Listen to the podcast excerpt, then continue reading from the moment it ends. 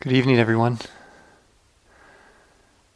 As I was sitting here, I uh, all of you probably know this. The, the, there's something just so delicious about the the silence that emerges in such a large group, and uh, when I when I kind of begin to savor that, it makes it difficult to disrupt it.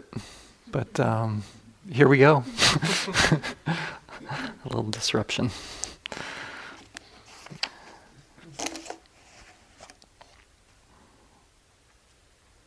And what I'd like to disrupt the silence with is to carry on with this theme that I began uh, last week around dependent origination. You might remember, you might not.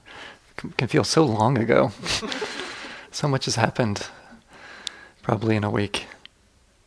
I was sharing with you a, a kind of introduction to the Buddhist teaching on dependent origination, and hopefully sharing it with you in a way that was in some way applicable to your practice here. And I began just with these simple four lines that can describe uh, part of this teaching of dependent ori- origination, which were when this is, that is. From the arising of this comes the arising of that. When this isn't, that isn't. From the cessation of this comes the cessation of that.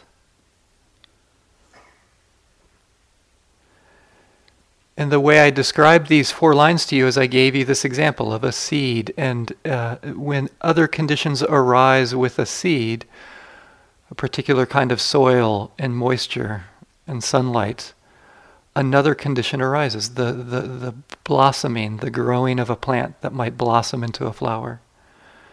You take away one of those conditions, and then another condition can cease, like the ceasing of the flower or the plant.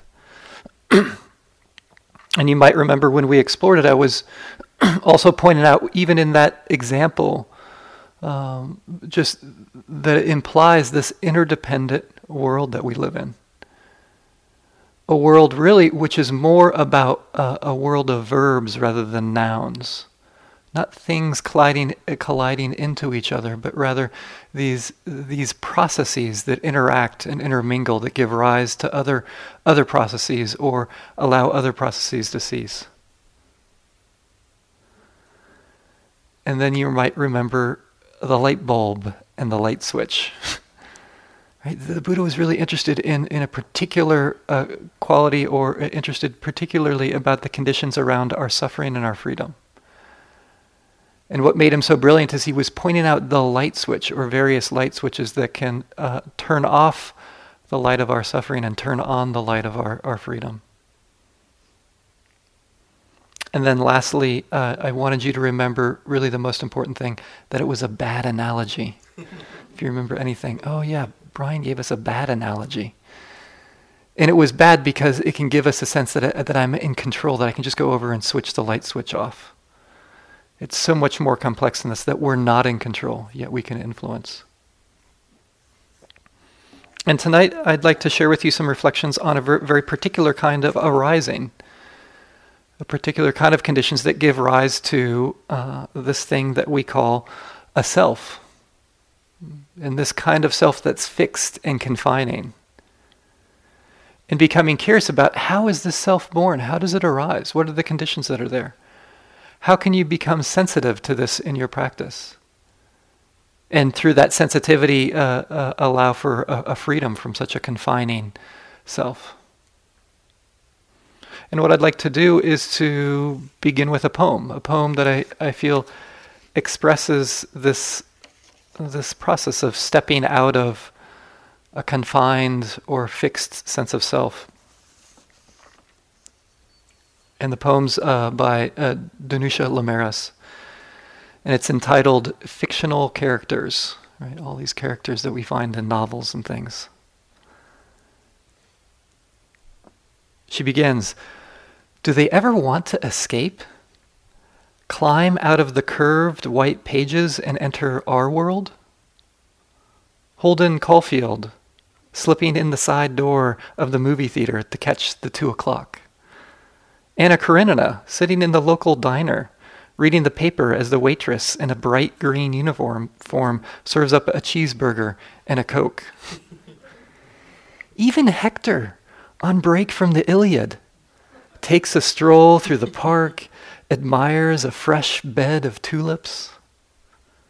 Who knows? Maybe they were growing tired of the author's mind, all its twists and turns. Or they were finally weary of stumbling around Pamplona, a bottle in each fist, eating lotuses on the banks of the Nile. Perhaps it was just too hot in the small California town where they'd been written into a lifetime of plowing fields.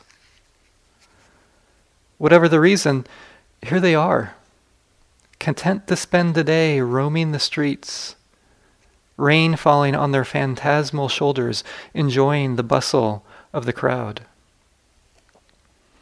Wouldn't you, if you could? Step out of your own story to lean for an afternoon against the doorway of the five and dime, sipping your coffee, your life somewhere far behind you, all its heat and toil, nothing but a tale resting in the hands of a stranger, the dingy sidewalk ahead wet and glistening.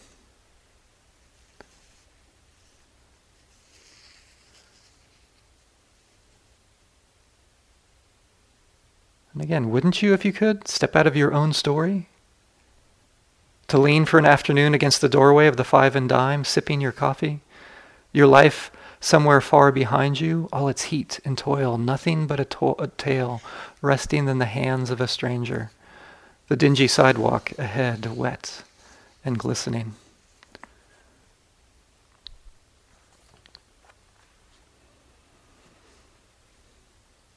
Don't you think? Wouldn't it be so freeing to step out of your story? Or all the multitude of stories that you've probably noticed can harangue us? And you probably noticed by now uh, how confining those stories are that this mind weaves. Uh, sometimes it's, it's clearest if, if you reflect on how other people can tell stories about you and how confining they are. Sometimes, not always, family members are great for this, to give you a feeling sense of this. I have a friend who is in a, a quite a large family, and uh, this was kind of taken to an extreme. The parents had a, a very particular view of all the siblings. So when they were growing up, there was the one who was really good in school, but if she be- became interested, for example, in singing or in music, they would say, that, That's not you. You're, you're the one that's really good in school. This is what you should be doing. Or the one who is really curious about music or art, you know, or the one that they had pegged for that. They would really, you know, uh, uh, uh, support that child in that direction. Yet once they became interested in school or math, there'd be the same kind of thing of, What are you doing being interested in math? You, you know you're actually not so good at math. Your talent is in art. You know, in, in subtle and not so subtle ways, we find this being done to us. But what's even more challenging is, is these minds that do this to ourselves and, and the confinement that happens.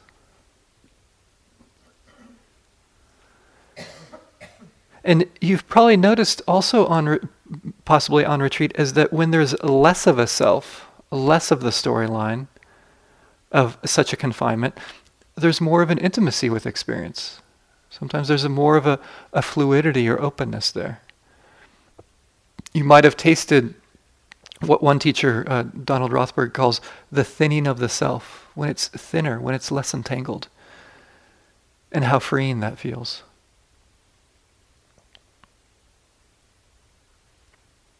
And uh, I, I, I want to point out before I go further with this exploration of how the self is born, this confining sense of self, is to also name that this construction, kind of the constructions around a kind of self, can be really helpful. So it's not like we're throwing out everything. It's just learning how to skillfully use it. It's kind of like the simile of the raft that the Buddha uses around his teaching. He says, Practitioners, I have taught the Dhamma compared to a raft for the purpose of crossing over, not for the purpose of holding on to. So, utilizing sometimes this construction of a self for the purpose, the purpose of crossing over, rather than holding on to it. And there are many constructions that can be very helpful, just in terms of when we're navigating, for example, uh, things like ethics. Like one construct that I found really helpful, and it's problematic too, is, is the construct of being a white person. Exploring that has been so important for my ethical life. Why is that? Because with a, a certain skin color, especially and in particular in this in this country, there are kind of uh, many kinds of privileges that can uh, be bestowed upon oneself that that if if they're not seen and worked with and noticed in terms of a social dynamic, can lead to the continuation of so much oppression. So it's a helpful construct, and if yes, there is a problematic aspect to it, but so helpful because these things can be so subtle. Uh, the privileges that come with a certain color of skin. For example, mm, let's take if I'm in the, the state I, I, I uh, come from in Arizona, if if I get pulled over in Arizona, I know I know that I'm not getting pulled over because of the color of my skin. It doesn't have to cross my mind. That's not a privilege that's uh, afforded to, to everyone in this country such an important thing to see. This dynamic of, of, of skin color. And this can be really explored through these constructs, these, these, these racial identities that can be so helpful for this discourse and this exploration. But like a raft for the purpose of crossing over to freedom for us all rather than something to hold on to. And the Buddha also uh, echoes this. One place you can find this is in a conversation he's having with uh, uh, the elephant trainer's son. It's, it's another elephant trainer's son. Um, Annie introduced us to Pessa, the elephant trainer's son. I think there's a lot of them. and maybe just one thing about Chitta, because the elephant trainer's son, because I, I find something striking about him. So the story goes he actually got ordained seven times because he had left being ordained six times. and even after that, on his last time of getting ordained, he attained awakening. So I just want to point out probably most of you have not escaped yet and left the practice. You haven't gone even once. So just to show the, the how good it's going. if he left six times and woke up, you know, the odds are good for all of us. anyway, back to this conversation he was having with the Buddha. They were having a rather complex conversation about this word self. I don't want to get into the complexities of the conversation.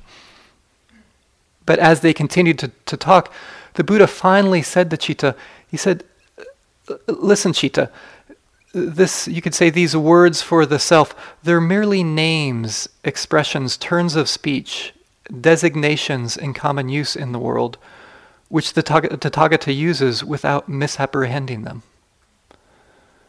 To use this construction without misapprehending it to not get hooked by it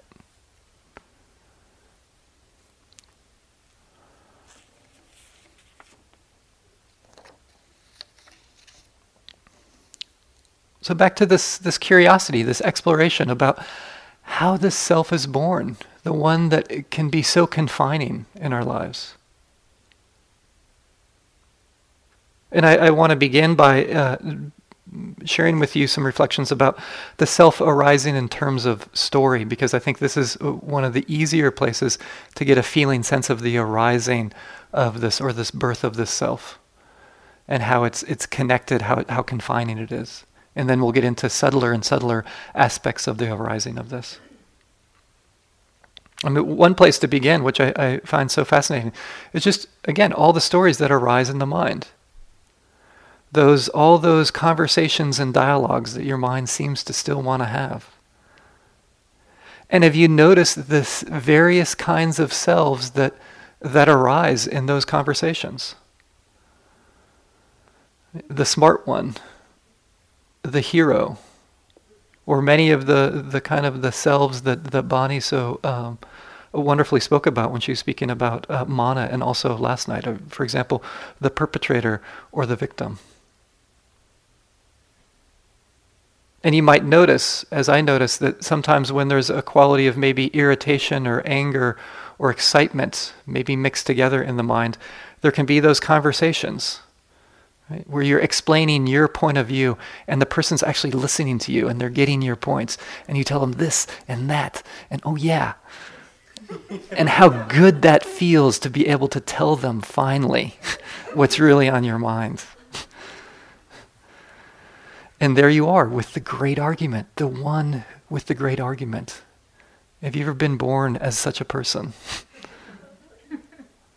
and a lot of times it's out of some kind of conflict or anger or irritation. Other times the, the, the flavor might be leaning more into the, the, uh, the craving side, the attraction the stories of attraction, the, the, the, the, the, the conversations of getting to know someone else. And then those other stories of really getting to know someone else, like in the biblical sense. For some people, which some of you I'm sure have experienced, when that, that quality of sexual energy starts moving, just the stories and fantasies that it weaves. And there we are, another self arising. And just with these examples, what I want to point out is something that I uh, was speaking about uh, in my last talk, is to notice that the self is arising out of this, these flavors of reactivity. It is born out of them. It's born out of the, the, the craving or the obsessing, out of the irritation, the anger, or even the excitement. It's not the other way around. So often, the way we understand the world is here's a self, and then it grasps onto things. It pushes things away. It checks out. That's the way it happens, that the, the self is at the center, and then the, these reactions happen. So, this is an invitation to really notice if that's the case. I find it so illuminating to, to actually notice the self arising out of these, these uh, reactions. And this is why I emphasized last week this importance to see that this, this quote from uh, uh, the, the writer Eugene Gendlin interactions first. And it's through interactions that these other things like a self arise. Can he notice that in the stories that arise in the mind? What's the fabric underneath it that gives birth to these different selves and these different com- conversations or these different scenarios? And I want to point this out a little more specifically about story in the mind. When there's a noticing of a story in my mind where I can get a sense of this birth of a self, I don't hang out and kind of analyze the story or figure it out. It's just that quick noticing of, oh, there's a kind of self that's arguing. And I'll, sometimes I'll use the label, oh, becoming. Oh, there's becoming a self right here. Some people use the, the label, oh, selfing. Selfing is happening. Interesting. And then I simply notice that and move on with being present in my meditation. So this isn't kind of an, an analysis of thought. It's just it's just the, that first flavor of noticing that there's a, a birth of a self there. And then there's a curiosity within that that there might be some flavors of reactivity there. Oh, interesting. The feeling of excitement that's there in the body, a little bit of agitation in the abdomen. Oh, that seems to be associated with that thinking process. Ah, this is some of the strands, the fabric that gives birth to the self.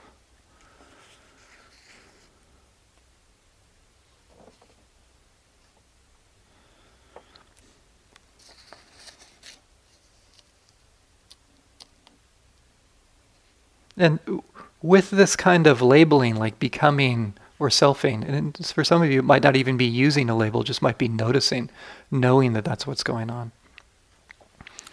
that that's all that's needed. And what I mean by that, it's this reminder of what the light switch is in this practice. The light switch is just to be mindful, just to see. Just to notice that with this, this quality of mindfulness. Because that's where the freedom is. It reminds me of uh, the title of this, I think this book came out last year that I've uh, deeply appreciated by the Dharma teacher Rob Burbea, called The Seeing That Frees. Can you trust the seeing that frees, that sees the, the emergence, the, the birth of the self? And this right here, gaining confidence in this light switch, um, is, is a, a continual process as we're on this retreat day after day after day. And just one side note about this is I, I think this is important to um, continually come back to because if your mind is like my mind, what I've noticed uh, uh, sometimes on retreat is that I have this mind that, that is still looking for some kind of dramatic experience or big, for the big insight to happen that feels like I'm waking up in some kind of way that gives testimony that what to what I'm doing here feels like I'm really transforming. And so what the the mind is looking for is the big stuff, the dramatic stuff.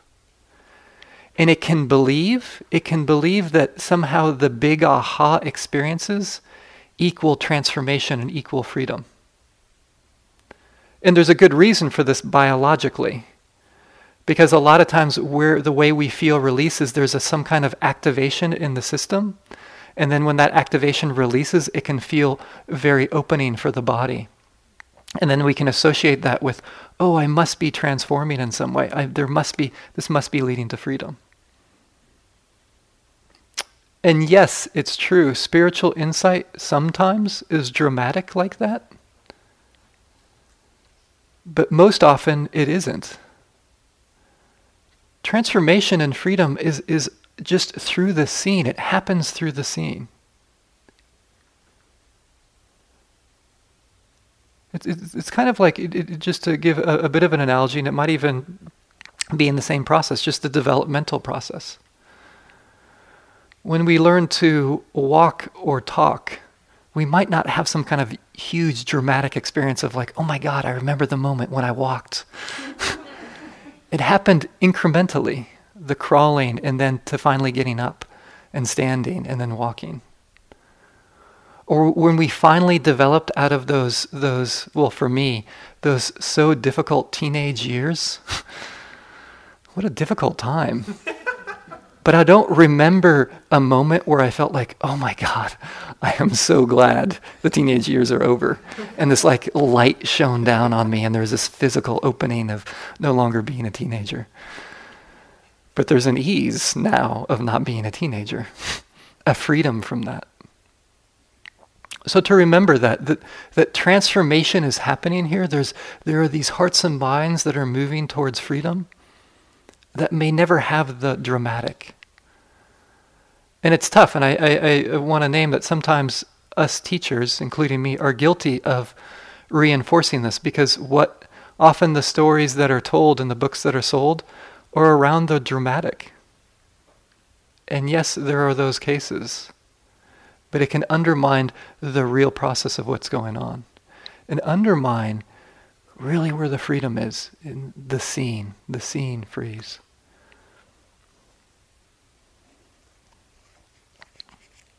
Okay, let's get back to the self, the birth of the self. let's let's go a little bit deeper with this. One of the classical descriptions of dependent origination is something called the, the 12 links of dependent origination. And tonight I just want to share with you a few of those links, not all of them, a few of the middle links, links to get uh, a few more of the nuances around the, the birth of a self, the becoming a self.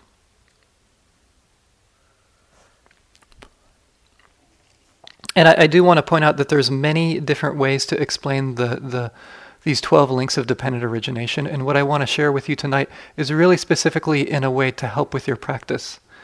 It can be a quite complex teaching, and, and my hope is that it will inform what we're doing here most of all, rather than a, uh, uh, some kind of study about it.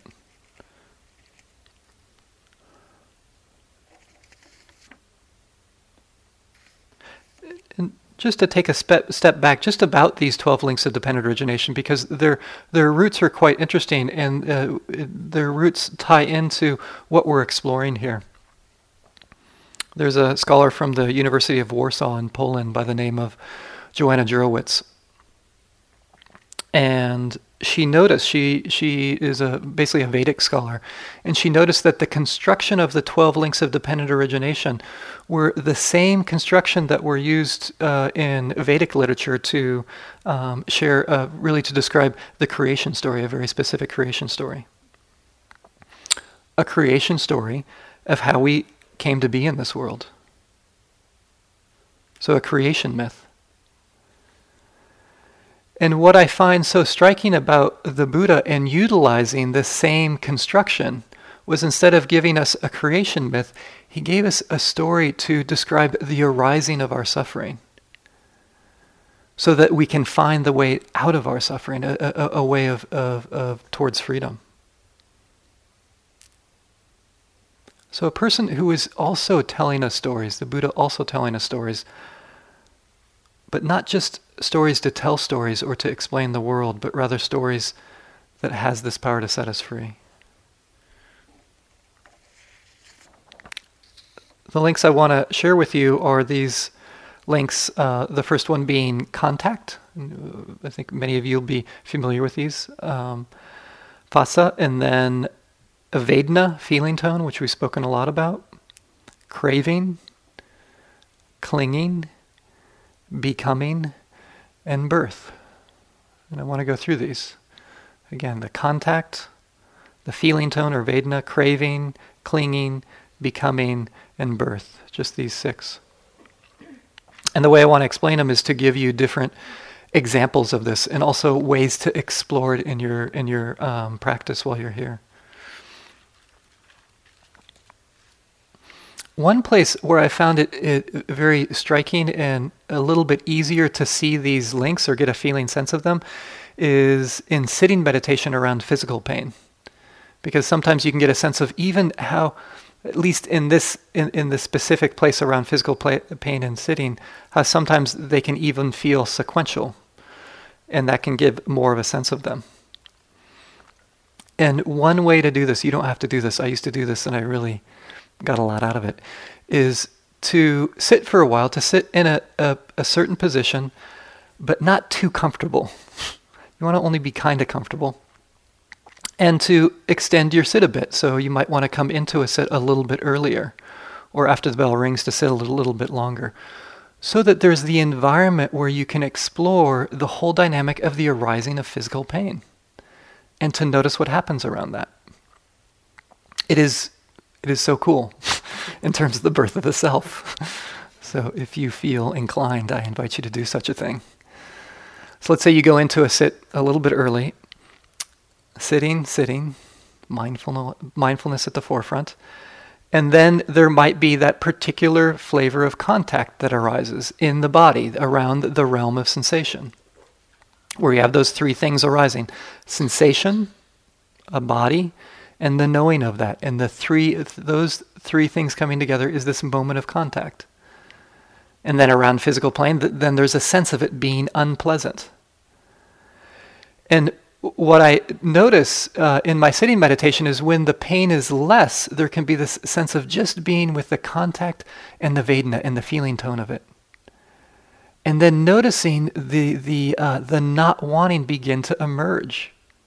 And a lot of times, the way I notice it begin to emerge is the body tightening around the pain. So there's a tightening or bracing, and then it can also that can kind of come and go.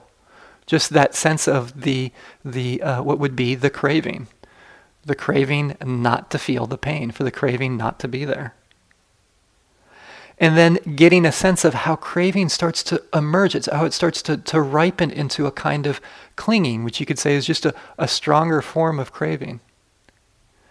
Where now it's like, wow, there's this real reactivity. A lot of times, again, this still, to me, on this level of this physical reactivity to the pain. And then the, the conditions are ripe for the arising of a self. It could be so much, so many different ways it arises. It could arise around a story. I think they're asleep. they haven't rung the bell. I could be injuring myself.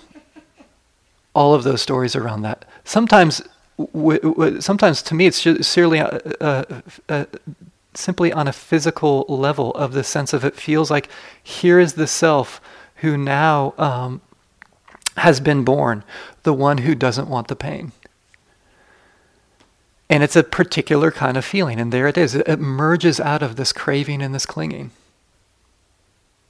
And then noticing the death of that self. A lot of times another self will arise very quickly when the bell rings or when there's a decision to move. Just to check that out, it gives us a, a feeling sense of how these different selves arise and pass away.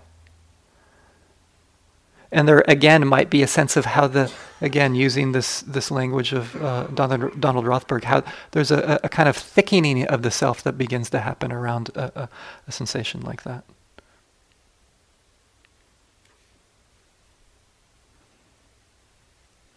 maybe, maybe one story about about the uh, kind of a, a, uh, a very clear emergence of the arising of the self around uh, physical discomfort, or could have been even emotional discomfort around um, in sitting. Many years ago, I used to teach meditation mm, uh, five, five, days a week in the morning at a drug rehabilitation center. It was, a, it was actually a, I love the job just because there's something so powerful, I think, about early recovery and it's a, always a group of people that get it in terms of craving leaving, leading to, to dukkha. And for any of you who are, are in recovery might remember the uh, often the challenge that is there in early recovery. It just the whole system can be in such a different place. And one morning we were sitting, just doing a brief sit. It must have been for probably just 10 or 15 minutes. And I remember in the middle of the, the sit, just the silence of 10 or 15 of us. And then um, in the silence, hearing the silence broken with this simple sound of someone saying, Ring the damn bell.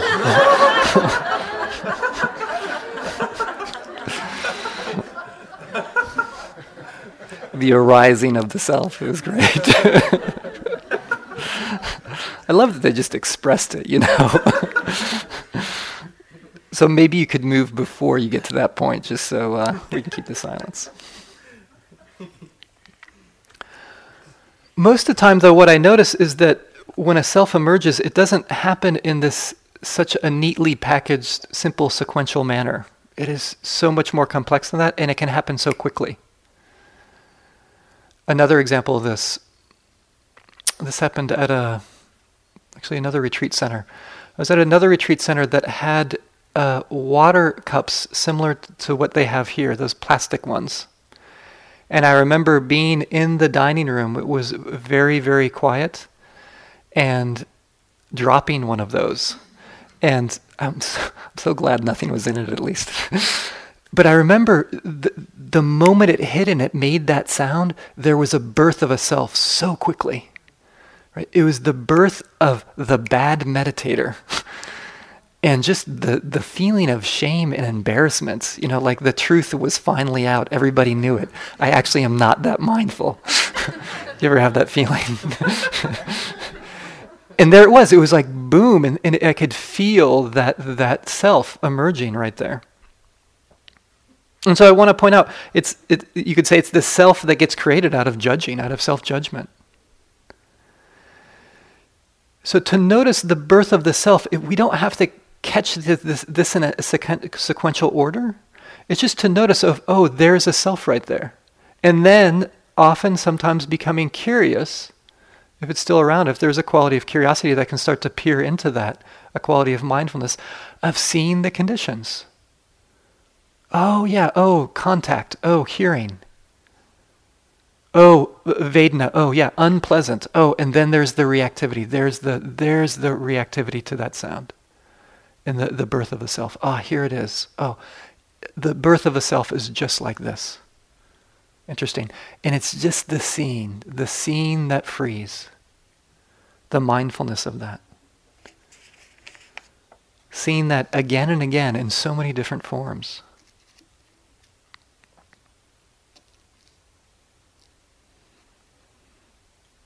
And of course, it can happen around pleasant meditative experiences too. The, the mind gets calm and settled. And I just want to point out a lot of times the birth of the self around this is, is in some ways quite the opposite of what I just described. A lot of times it's so pleasant that a, that a self gets born, but the, the, the self feels so pleasant that sometimes it doesn't get seen until it dies, until the mind starts to wander here and there and there and here. And then there's this mourning the mourning for the death of the self that was such a great meditator. It was so awesome at, at, at concentration and mindfulness. it was onto the way to awakening. and then the pain is more connected with the death, the death of the self. So I just invite you to play around with this, and, and not to get too, you know, rigid and technical about this. It's just a curiosity of how these selves are born and, and die and notice how they arise out of these conditions. Through these processes, that's where a self is born.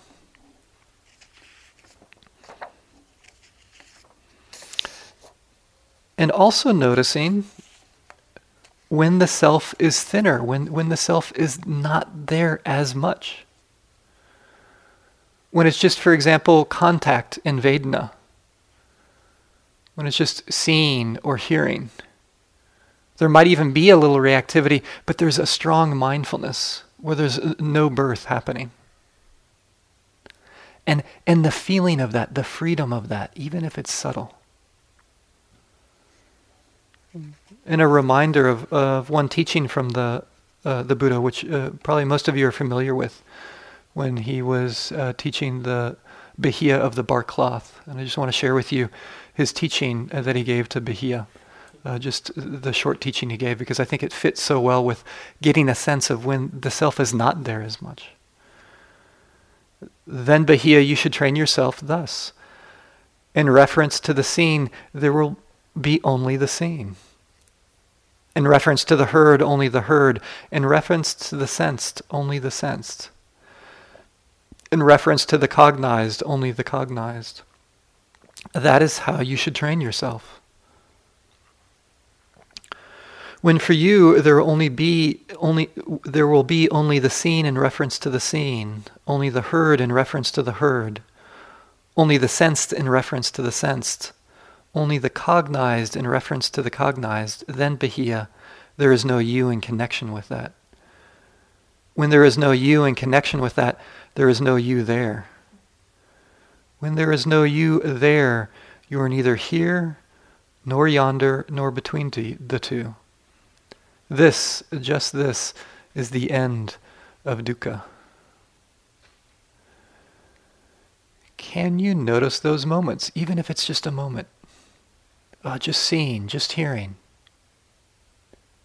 uh, just sensing, just sensing the body sitting. Just a thought coming and going.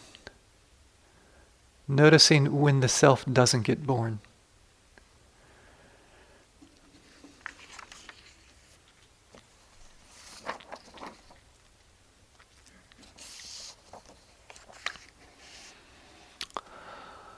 Let's take another step on another, for at least for me, a more subtle level of uh, where there's these arenas, what I'd call these arenas of experience, where this birth of the self is even uh, sneakier.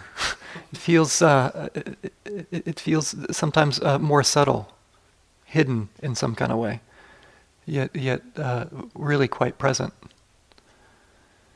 And the teaching that I want to share with you to help with this is uh, the, the five aggregates. And again, I, I, I, want to share them in a way, many ways to share this teaching, but in a way that, that hopefully will open up just a, a way of becoming curious and exploring. So there's a lot to this teaching, and I just want to briefly go over it in a way to open it up. The Pali Upadana Khandha, um, these clinging aggregates. Upadana is the is the word for for um, clinging, and khandha could be uh, translated also as a heap or a pile or a part of experience that the mind is likely to create a self around. And this word upadana is very fitting for this exploration that I'm sharing with you. It, it's often translated as, as clinging, but it literally means fuel. So, another way of getting a sense of this is that clinging or the craving is the fuel that, that the, the birth of the self feeds off of. The self is, is, is basically being fueled by the clinging. That's its fuel. And then when the fuel is taken away, then the, the, the, the, the self um, uh, uh, is no longer there. And that might fit on a feeling sense for what you're exploring. So I want to go over these five areas and just uh, ways of, of, in a very simple way, in ways of, of becoming curious about it. The first aggregate, the first, first khandha, uh, rupa.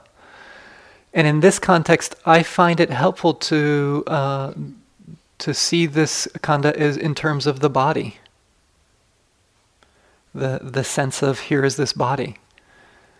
And I find it a really interesting arena to explore around this sense of self. Because it's so it's so ingrained in that. Whose body is this? This is my body. Where am I situated? I'm situated right here in this body. You might get that feeling. Probably do. And uh, sometimes what I'll do in, in my walking meditation or sitting meditation or just just in the in between times it's becoming curious of where this sense of this is who I am resides. And a lot of times it's this feeling sense of there's this like claiming of the body itself. Oh, interesting. It's like all these sensations that I'm sen- sensing around the entire body, I'm claiming as me. And just seeing that, again, there's a freeing up of this identification because it's just seeing that there's some kind of claiming of all of these sensations. And that at other times, for some, and this might be different for different people. Actually, I haven't. I'd be so curious where it is for people.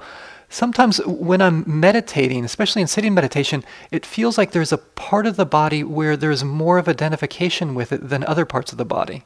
So sometimes it feels like I'm residing somewhere back here, in my back or in the head. And then it's just turning attention towards it and just noticing that it's just a conglomeration of sensations. There's a quality of the self thinning out. So it's just becoming curious about that. Again, not in a complicated way. It's not this analysis or figuring out. It's just noticing if there's a, in, a place where there's this sense of self and where it's residing, and just bringing awareness that to, to that, just bringing mindfulness to that. Because what are you going to find there? Sensations. You're not going to find a self there. And that's where that can start to open up a bit. Just a quality of curiosity around that. Another aggregate, Vedana. The way I play with this in terms of the five aggregates is I uh, expand it a bit and I see it in terms of preference and how uh, this quality of preference gets formed into a, a, a self. I just noticed this, I think, the other day. Eggplant.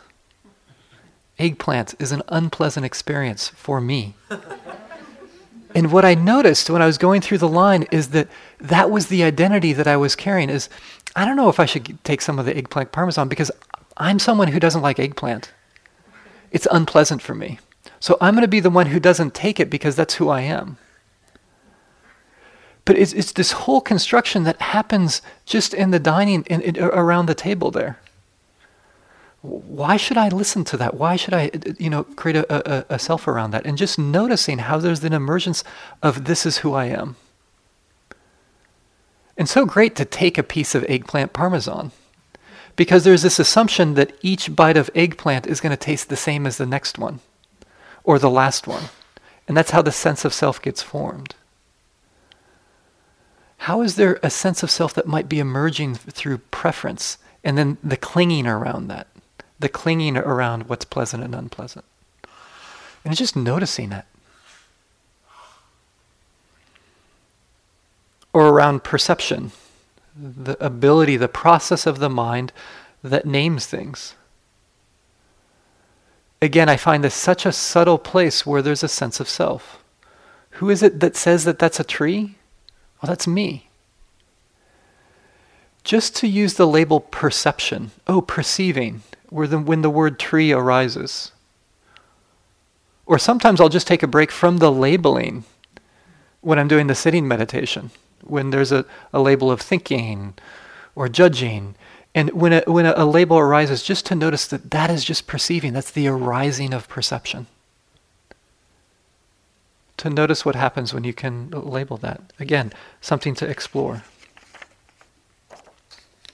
The kind of playfulness, the kind of curiosity.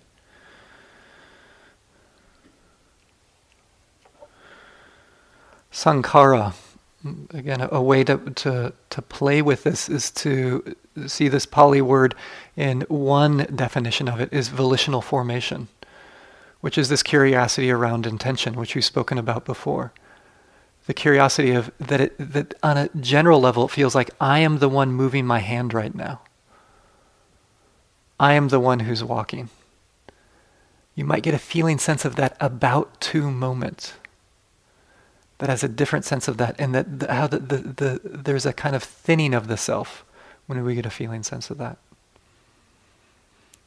And then even more subtle, consciousness, vijnana. Who's it aware? Who is aware? I am aware. And as I was talking about last last week, just noticing, just with the sound of the bell. Oh, there's the sound and there's the knowing. Sound arising, hearing arising, and the knowing of the hearing. And when there's this strong mindfulness, there's the experience of that it's just knowing, there's nobody there.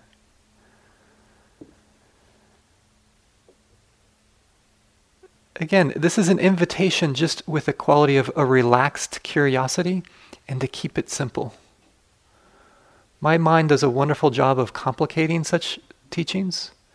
It's just having this more in the back of your mind and a kind of sensitivity to the arising, to the birth of the self.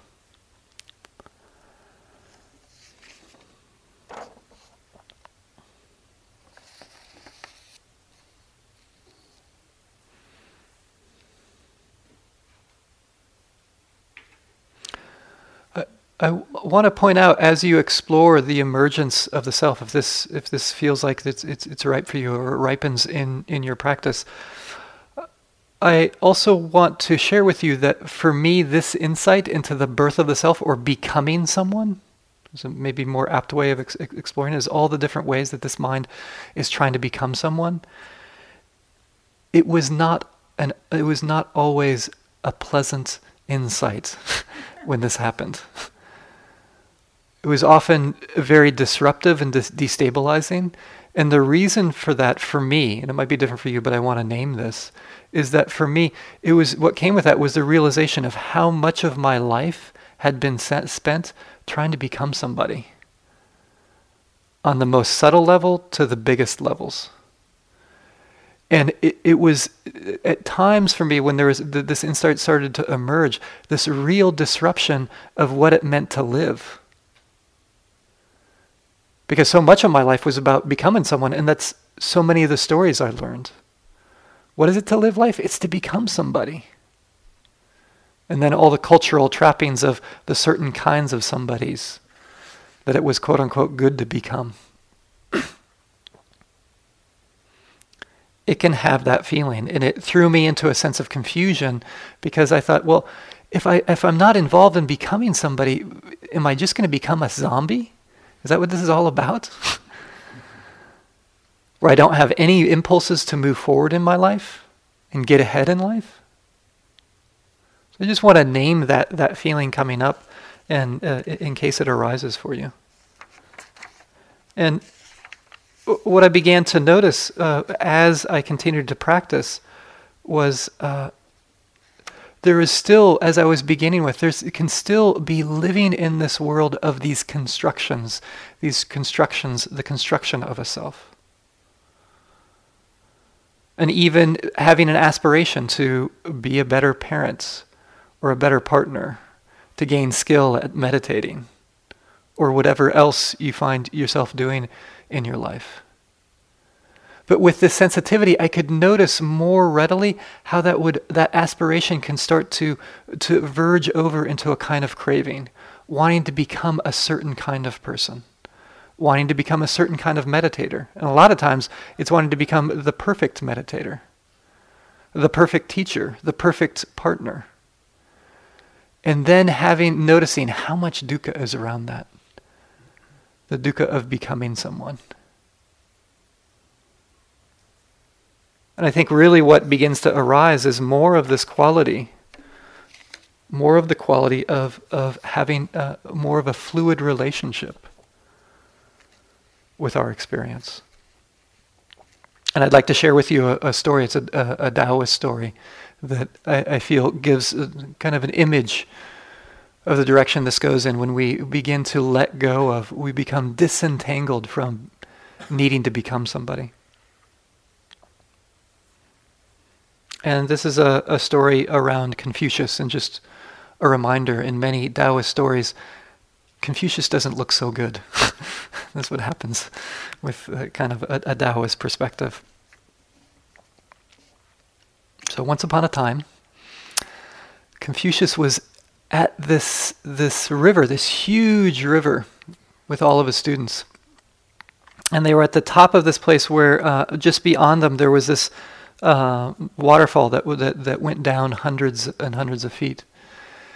And as they're at there at this at this uh, river right near this waterfall, they saw this woman in the, swept in the rapids uh, uh, of the river, heading towards the waterfall. And of course, naturally, there was this panic. There was this panic that, that Confucius felt as well as all his students. So he uh, told all his students to go down towards the bottom of the waterfall because they weren't going to be able to catch her before she went over the waterfall.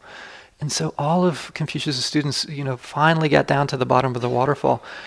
And when they got down there, and Confucius following after them, uh, this woman was actually already out of the water and, and, uh, kind of drying herself and, uh, and, and singing and doing just fine, and uh, just shocked that she had survived going over this waterfall. And so uh, Confucius asked her, What's up with this? How did you survive this? Do you have a particular way of swimming to make this happen? And she said to him, No, I have no particular way. It became my nature to practice it, and my success in it is now as sure as fate. I enter and go down with the water in the very center of its whirl, and come up again with it when it whirls the other way. I follow the way of the water and do nothing contrary to it of myself. This is how I tread it. Following the way of the water, doing nothing contrary to it. I notice when this mind isn't as hooked around becoming someone, there's an ability to respond to this fluid world that we live in. An ability to enter into this, this world of process, of verbs, of unfolding. Because I've noticed what, what a quality of responsivity needs is it needs this quality of fluidity.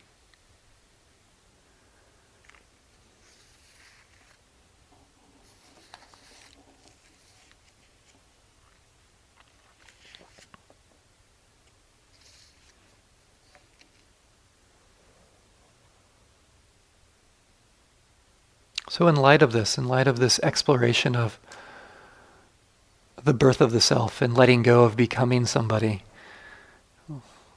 what is the fruition of our lives in such a context? And I'd like to end with a, a, a short poem by the, the poet uh, Ryokan. To begin this poem, he, he asks, My legacy, what will it be? Interesting question. What will, what will become of your life? He's asking this question. My legacy, what will it be? Flowers in spring, the cuckoo in summer, and the crimson maples of autumn. My legacy, my legacy, what will it be? Flowers in spring, the cuckoo in summer, and the crimson maples of autumn.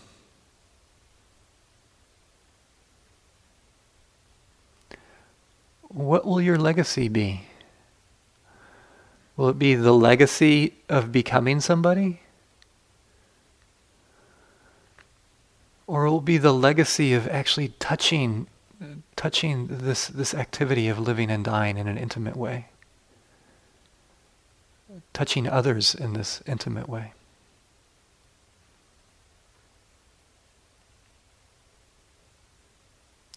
So may our our freedom from this quality of becoming somebody lead to the liberation of all beings.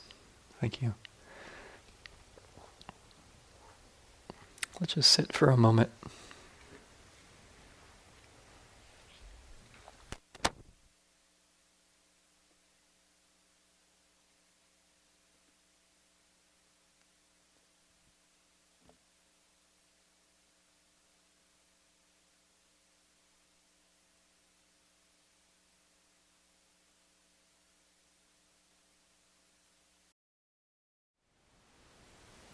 Thank you for listening. To learn how you can support the teachers and Dharma Seed, please visit dharmaseed.org slash donate.